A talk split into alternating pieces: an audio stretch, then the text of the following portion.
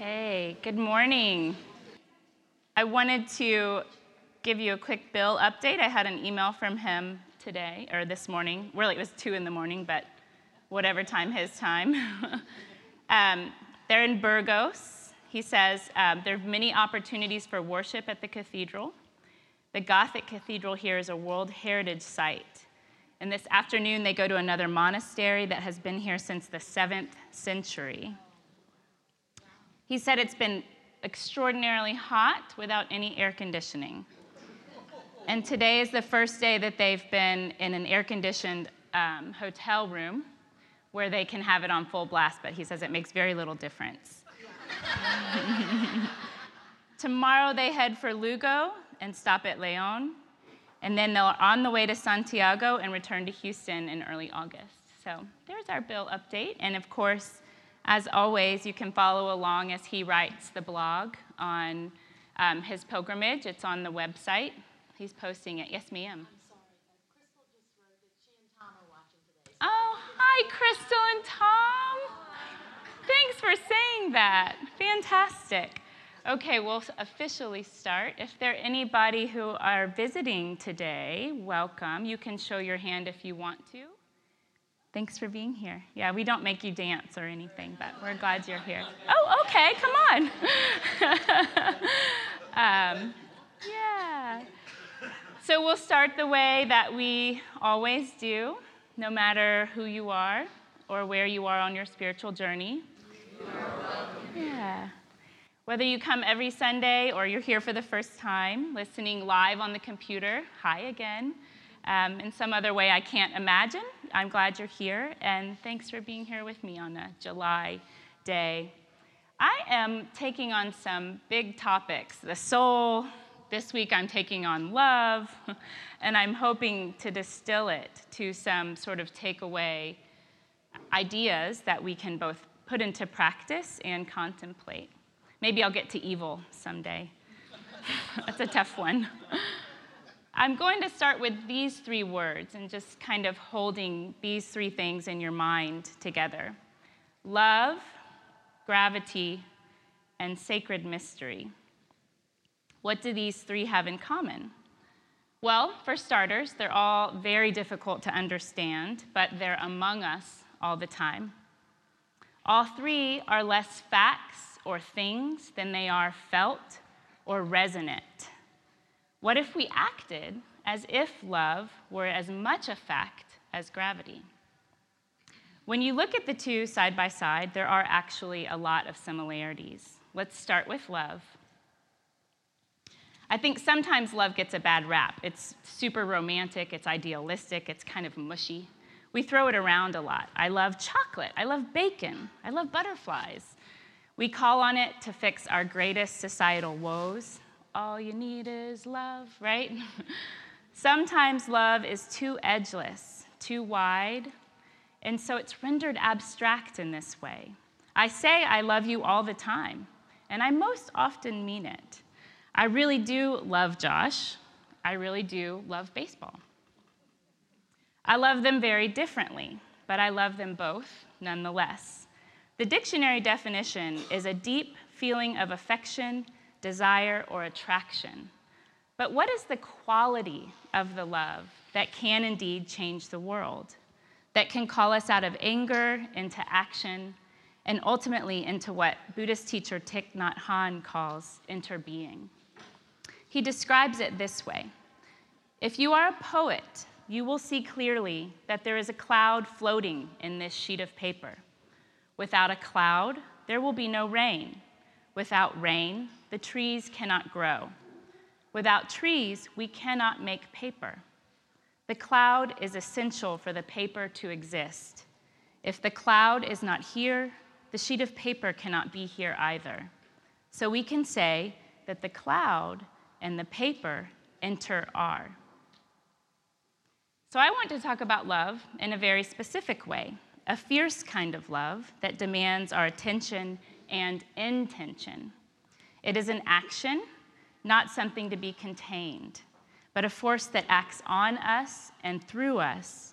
This kind of love, I think, is the hardest, easiest thing because the being human part gets in our way.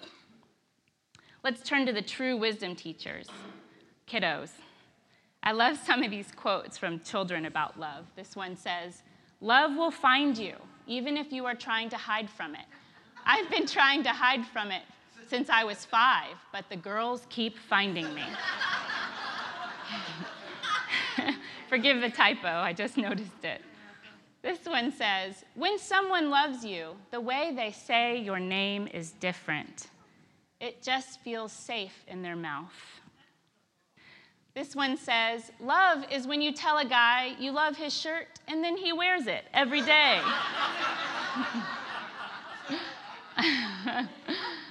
this is how the way to the heart. and this one, you really shouldn't say, I love you, unless you mean it. But if you mean it, say it all the time. People forget. And this one, little truth about baseball. Love is the most important thing in the world, but baseball is pretty great too. I think that's a smart kid. and this is my favorite. I'll read it in case some of you cannot. Author and lecturer Leo Buscaglia once talked about a contest he was asked to judge. The purpose was to find the most loving child. The winner was a four year old whose next door neighbor was an elderly gentleman who had recently lost his wife. Upon seeing the man cry, the little boy went into the old gentleman's yard, climbed onto his lap, and just sat there. When his mother asked what he had said to the neighbor, the little boy said, Nothing. I just helped him cry. So sweet. Kids are great teachers. So, love is a shirt, love is a baseball, love is repetitive, and you can't hide from it. Sometimes love is saying nothing at all. If only we could keep it that simple. but somehow our adult language gets in the way, our adult experiences get in our way. So I'm going to plod on with my adult language and try to teach us about how to love. Maybe at some point it'll stick and our hearts will open a size or two. Even though many of us have been fortunate enough to experience love on some level, it remains the most, one of the most difficult emotions to understand. Just because we don't fully understand it, however, its meaning is not diminished. It may be just the most compelling mystery of the mind that science will never quite be able to tackle, and yet we accept it as a truth. In this sense, it's a lot like gravity. This slide makes a ton of sense to everyone, right? It's gravity. It's the, the, the, the, formula for gravity. You get it now. All I can really make sense of is that the moon moves around the sun. They both move, uh, um, the moon, move, I'm sorry, the moon moves, see, I can't even make sense of it. The moon moves around the earth, both move around the sun, and they move in opposite directions. I'm no clearer to understanding the why or the how of gravity. I've heard it said gravity is not a fact, but a love story. It is insanely hard to understand, but remember that it essentially is a principle of attraction, just like love. There are like 35 people on the entire planet who actually have some grasp of how gravity works, and yet it operates on everything. Physicists do not fully understand why, only that it does. It abides by one of Newton's four universal laws and states Gravity is a force that attracts a body toward any other physical body having mass. It keeps the universe in motion and in tension. It's what gives the trees height, and it's what keeps us tethered to the ground. It operates between objects. So, other than equations and diagrams, what is the real distinction between love and gravity? What if we operated as if love were also a universal law? We have some idea of Einstein's theory of relativity, E equals mc squared. Remember that Einstein was improving upon Newton's theory. It is essentially the theory of everything, the one that explains movement and expansion of the universe. During his lifetime, Einstein evidently wrote a ton of letters and said to his stepdaughter Margot, I trust you will make these known when you think the time is right. In 1980, after his death, 1,400 of his letters were released to the public. And one evidently meant for his youngest daughter, Lieserl. He disclosed that while he had to couch relativity in scientific language, what he was actually talking about was love. I'd like to read part of his letter. It's really quite beautiful. It's a little lengthy, but I think you'll find it enriching. When I proposed the theory of relativity, very few understood me. And what I will reveal now to transmit to mankind will also collide with the misunderstanding and prejudice in the world. I ask you to guard these letters as long as necessary, years, decades, until society is advanced enough to accept what I will explain. There is an extremely powerful force, so far, that science has not found a formal explanation to. It is a force that includes and governs all others, and is even behind any phenomenon operating in the universe and has not yet been identified by us. This universal force is love. When scientists looked for a unified theory of the universe, they forgot the most powerful unseen force. Love is light, that enlightens those who give and receive it. Love is gravity. This is Einstein, because it makes some people feel attracted to others. Love is powerful, because it multiplies the best we have and allows humanity not to be extinguished in their blind selfishness. Love unfolds and reveals. For love, we live and die. Love is God, and God is love. This force explains everything and gives meaning to life. This is the variable that we have ignored for too long, maybe because we are afraid of love, because it is the only energy in the universe that man has not learned to drive at will. To give visibility to love, I made a simple substitution in my most famous equation. If instead of E equals mc squared, we accept that the energy to heal the world can be obtained through love multiplied by the speed of light squared, E equals mc squared. We might then say equals lc squared. we arrive at the conclusion that love is the most powerful force there is because it has no limits. After the failure of humanity in the use and control of the other forces of the universe that have turned against us, it is urgent that we nourish ourselves with this kind of energy. If we want our species to survive, if we are to find meaning in life, if we want to save the world and every sentient being that inhabits it, love is the one and only answer.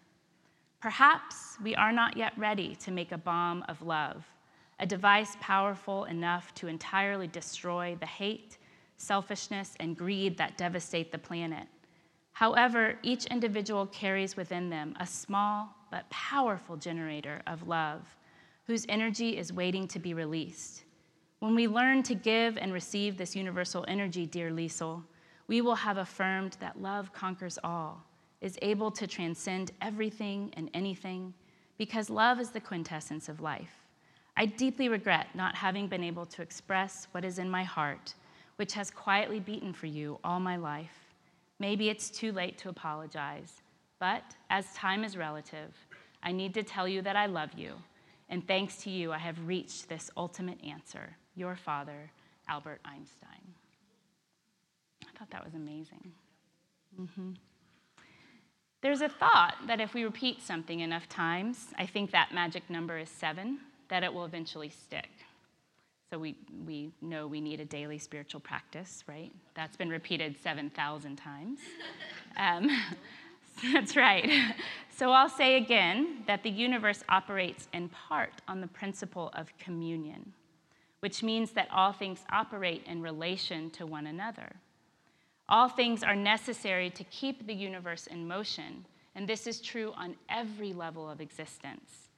The Jewish mystics took this notion and challenged humans to operate on the principle of love and communion, calling it tikkun olam, or world repair.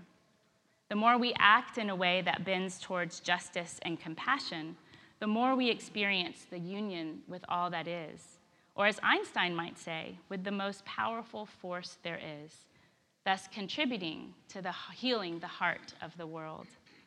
I also love in part of this letter he wrote about his ideas on God, seen to the left of the slide. I have repeatedly said that, in my opinion, the idea of a personal God is a childish one. You may call me agnostic, but I do not share the crusading spirit to the professional atheist whose fervor is mostly due to a painful act of liberation from the fetters of religious indoctrination received in youth. I prefer an attitude of humility corresponding to the weakness of our intellectual understanding of nature and our own being. To me, this sounds an awful lot like respect for sacred mystery. A saying attributed to the Buddha is the way is not in the sky, the way is in the heart. It's not out there somewhere that love is found, but right here, within. It must extend outside of us to be experienced. We are taught to love our enemies, to turn the other cheek, love all as if it were pieces of ourselves. But contrary to what we might think, love is not passive or rolling over and taking it. It is active and it's activating. It is, in a word, our greatest weapon, the only thing that really ever has transformed the world. It is in all things the beautiful, the sacred, the unholy, the destroyed and the broken, the creative and the whole. This is the connection between love, gravity, and sacred mystery. They are hard to understand, but widely felt as governing forces. I might actually reframe and say that sacred mystery is the container for both love and gravity. The truest capital T truths are those which are universal. Like gravity, love is one of them. It is because of it that I've ever been able to hold fear at bay and cross the threshold of curiosity and acceptance. Wherever relationship exists, evolution of thought, belief, and action also is possible. Relationships turn us into allies, into advocates and activists. I'm beginning to sound like it's easy. Just love each other, that's all you have to do. If you lived with me, you'd know that I don't always do it well. right, Josh? Um, the idea is easy, being it is different and difficult. We don't have to think that much about gravity, it just operates. It's like our heart beating, it just does. We don't have to do anything to make our heart beat. But we do have to consider how we love.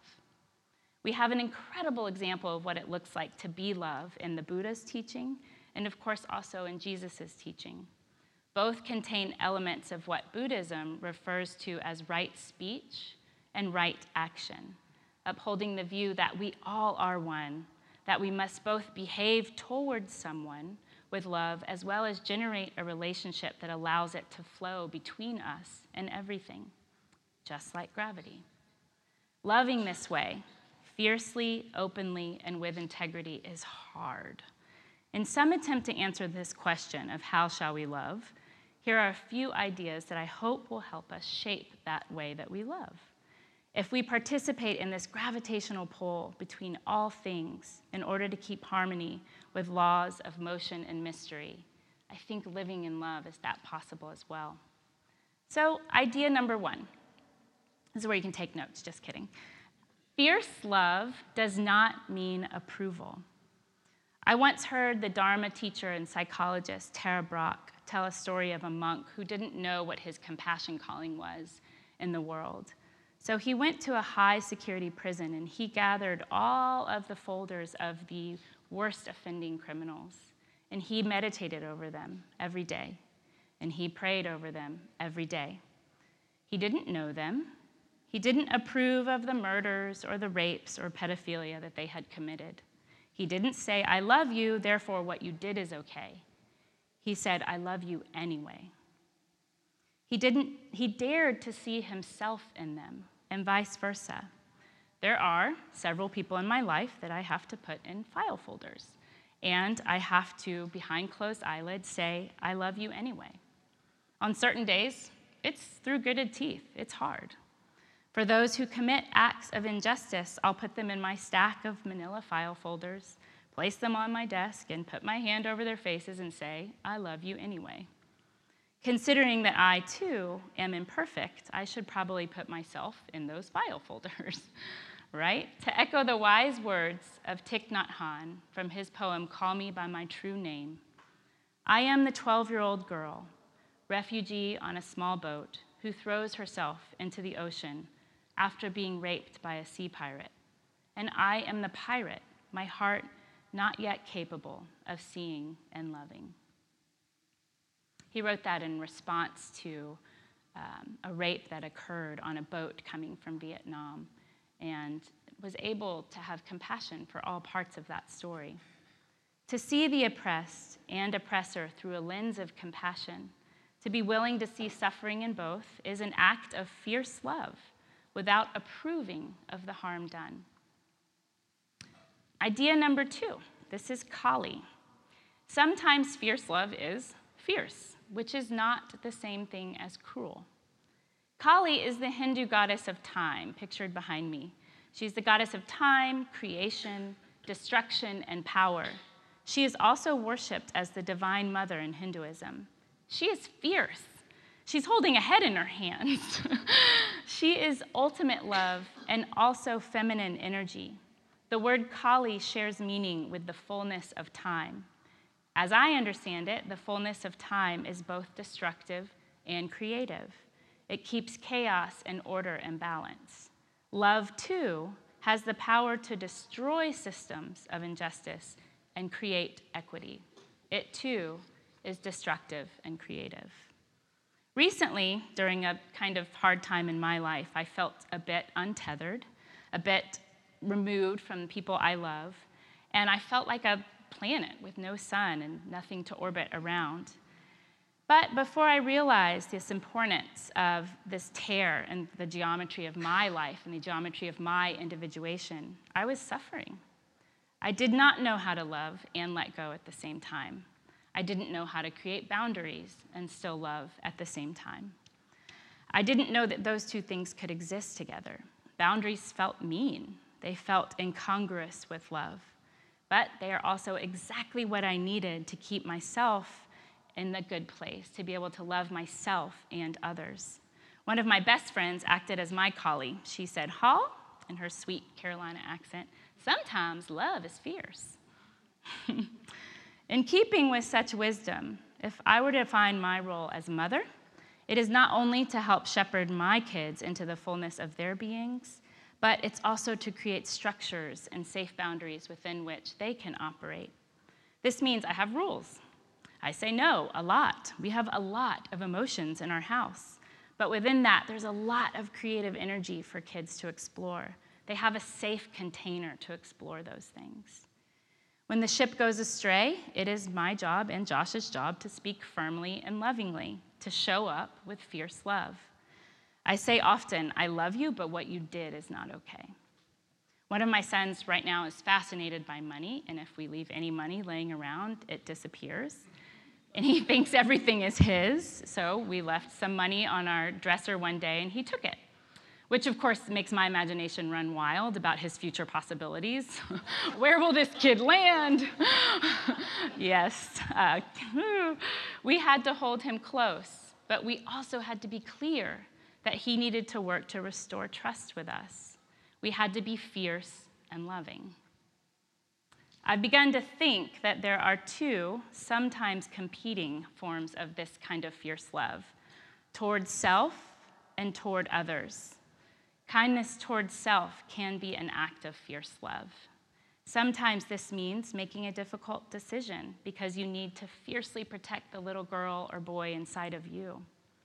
There are times when our patterns of behavior no longer work, or when the unspoken rules, those pantyhose rules that I talked about last week, they don't work for us. They aren't mutually beneficial. When you draw a firm but loving line for a boundary pusher that they cannot cross, I guarantee they'll be mad at first. But it won't, and it won't feel kind. I also guarantee that that boundary will help both people feel safe, that both people will know where they stand. I can slip between a Texas twang, proper English, and Spanglish in the space of a single sentence. But no one has ever said to me, You don't sound white when you talk like that. Many times I've heard both students and grown folks say, Your husband doesn't sound black, as if there is only one way for a black person to speak. A kindness toward myself, my husband, and ultimately to the sayer could be, What do you mean when you say that? Or you might mean, not mean it this way, but when you say that, it sounds like you have a fixed idea of the way a black person should talk. This is right speech. This is what the Buddha called right speech. It's a tenet of the Eightfold Path and described as abstaining from lying, from divisive speech, from abusive speech, and idle chatter. It's kind of a meta communication that most likely is awkward. It's going to make both people feel a little bit awkward. But my hope is responding kindly and compassionately to something like that opens a space between two people where conversation can occur, where someone can say, I'm not really down with what you're saying, but okay, I'm going to ask some questions and maybe we can arrive at some mutual understanding. Maybe we can understand each other. You can understand me and I can understand you. And then maybe we can shift toward each other as opposed to away. Bill calls this emotional judo. I feel this way, you feel this way, right? This kind of back and forth of emotional judo. Buddhist writer Melanie Harris wrote that fierce compassion is a deep love willing to confront a person on his or her own behalf, an active form of compassion that insists on unconditional love and wisdom as the foundations from which any action, including corrective action, takes place. It's being willing to see the goodness in all beings and hold others accountable to their best self so that they might act in accordance with interbeing. Often, Kali is pictured standing on Shiva, as she is here. Shiva Shiva's her consort or her mate. He is blissful and detached, represents pure formless awareness, while she, with her tongue lolling, her eight arms, her hairs wild, represents form, eternally contained in pure awareness. She is fierce.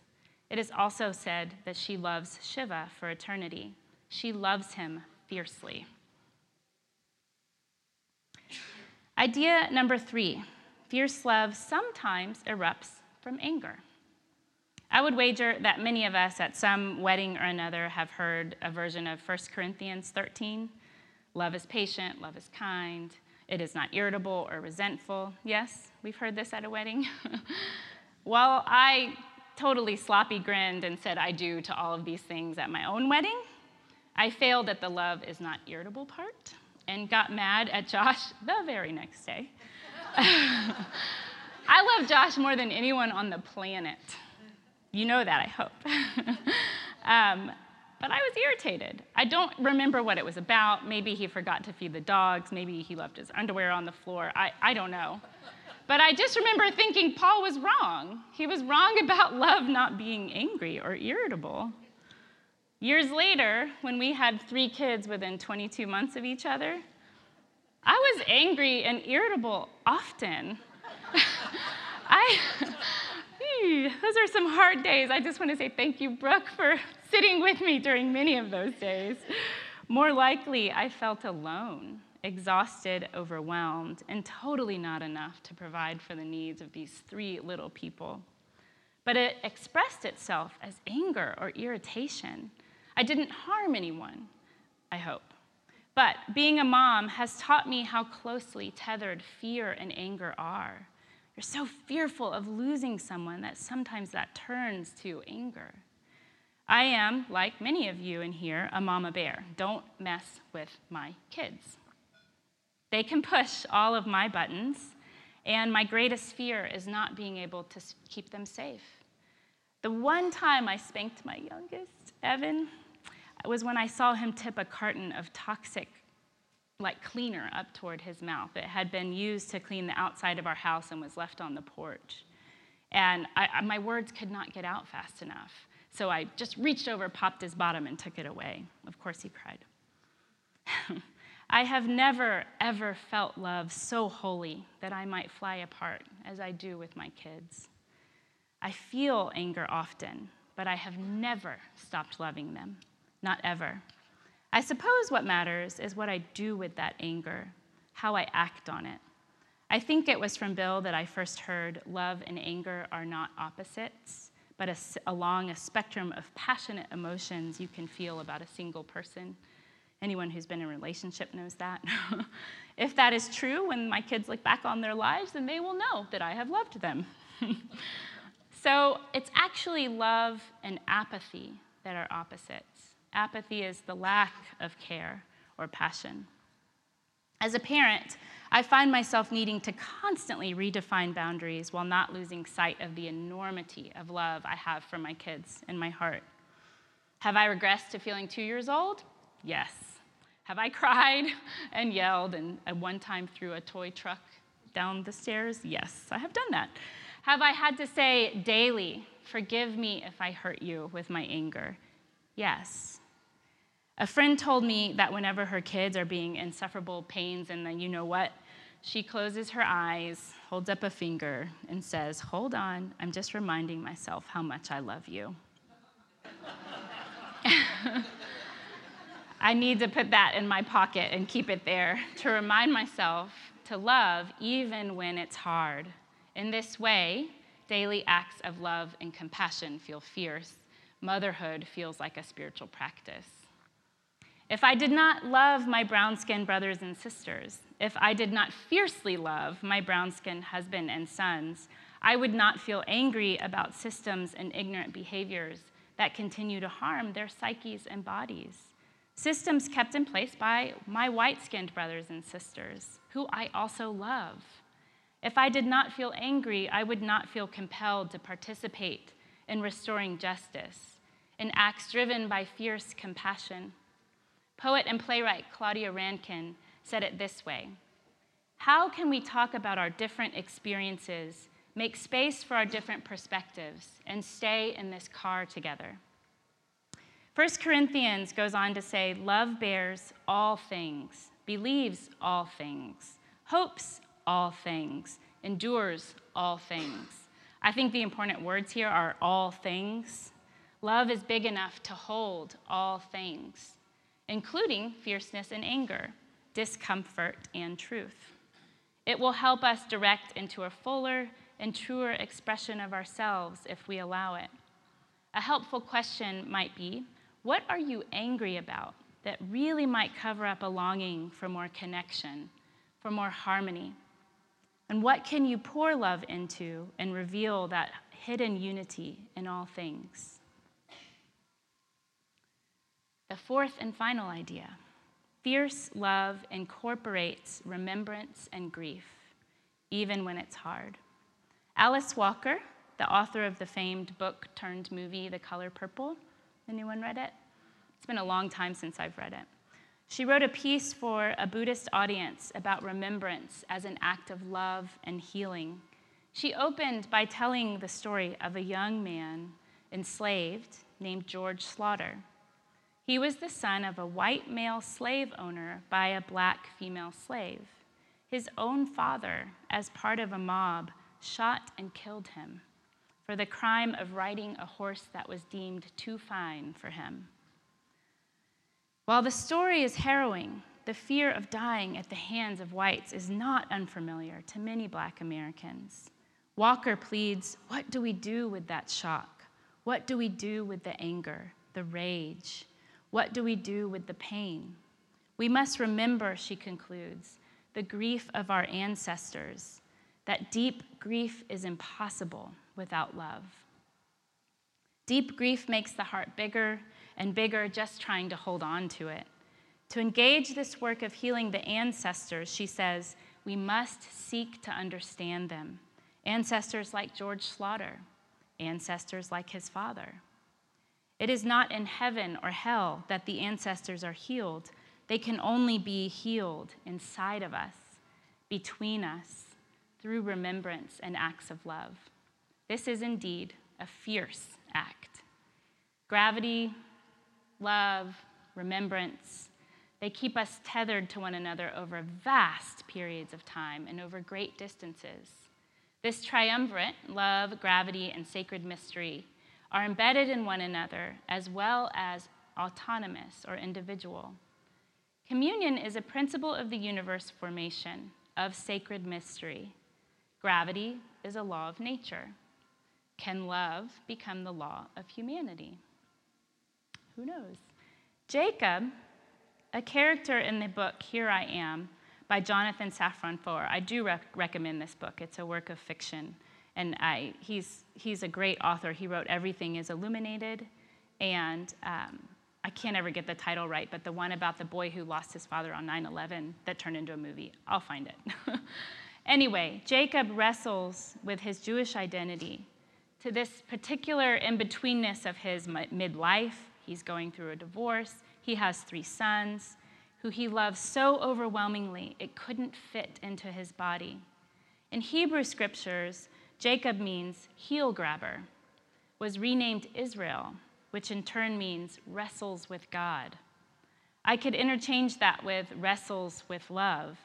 Foer writes, only one thing can keep something close over time holding it there, grappling with it, wrestling it to the ground, as Jacob did with the angel refusing to let go. What we don't wrestle, we let go of. Love isn't the absence of struggle, love is the struggle. Fierce love is about embracing this struggle, participating in it, and acting in a way that we might transform it. Haley, the three year old little girl who lives with us, she's Selah's daughter, said to, said to me not long ago, Holly, I need to go to the doctor because I am so, so sick. Oh, I'm so sorry, sweetie, I said. Where does it hurt? My heart. It hurts because it is so, so broken. You know.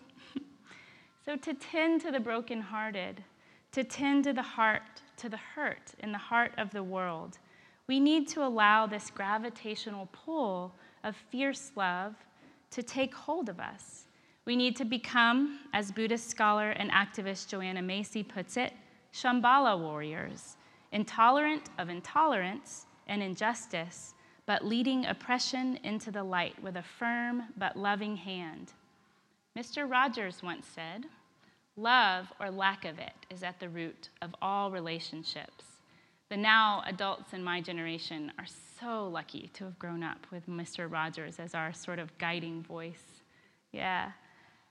A friend recently sent me this poem, and I'd like to close with it. If Prayer Would Do It by Stephen Levine. If prayer would do it, I would pray.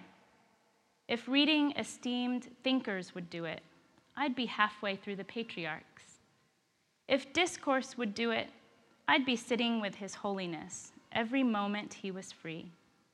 If contemplation would do it, I'd have translated the periodic table to hermit poems, converting matter to spirit. If even fighting would do it, I'd be a black belt. If anything other than love could do it, I have done it already, and I've left the hardest, easiest thing for last. So, next week, I'll be in conversation with Dr. Cleve Tinsley, he is the co director of Project Curate and a friend. He's, he's an amazing individual. He's a fierce advocate for racial justice, among many other things. So I hope you'll join us. And until then, have a great week. Remember, wherever you go, you carry precious cargo, so watch your step. Okay, thank you guys so much. See you next week.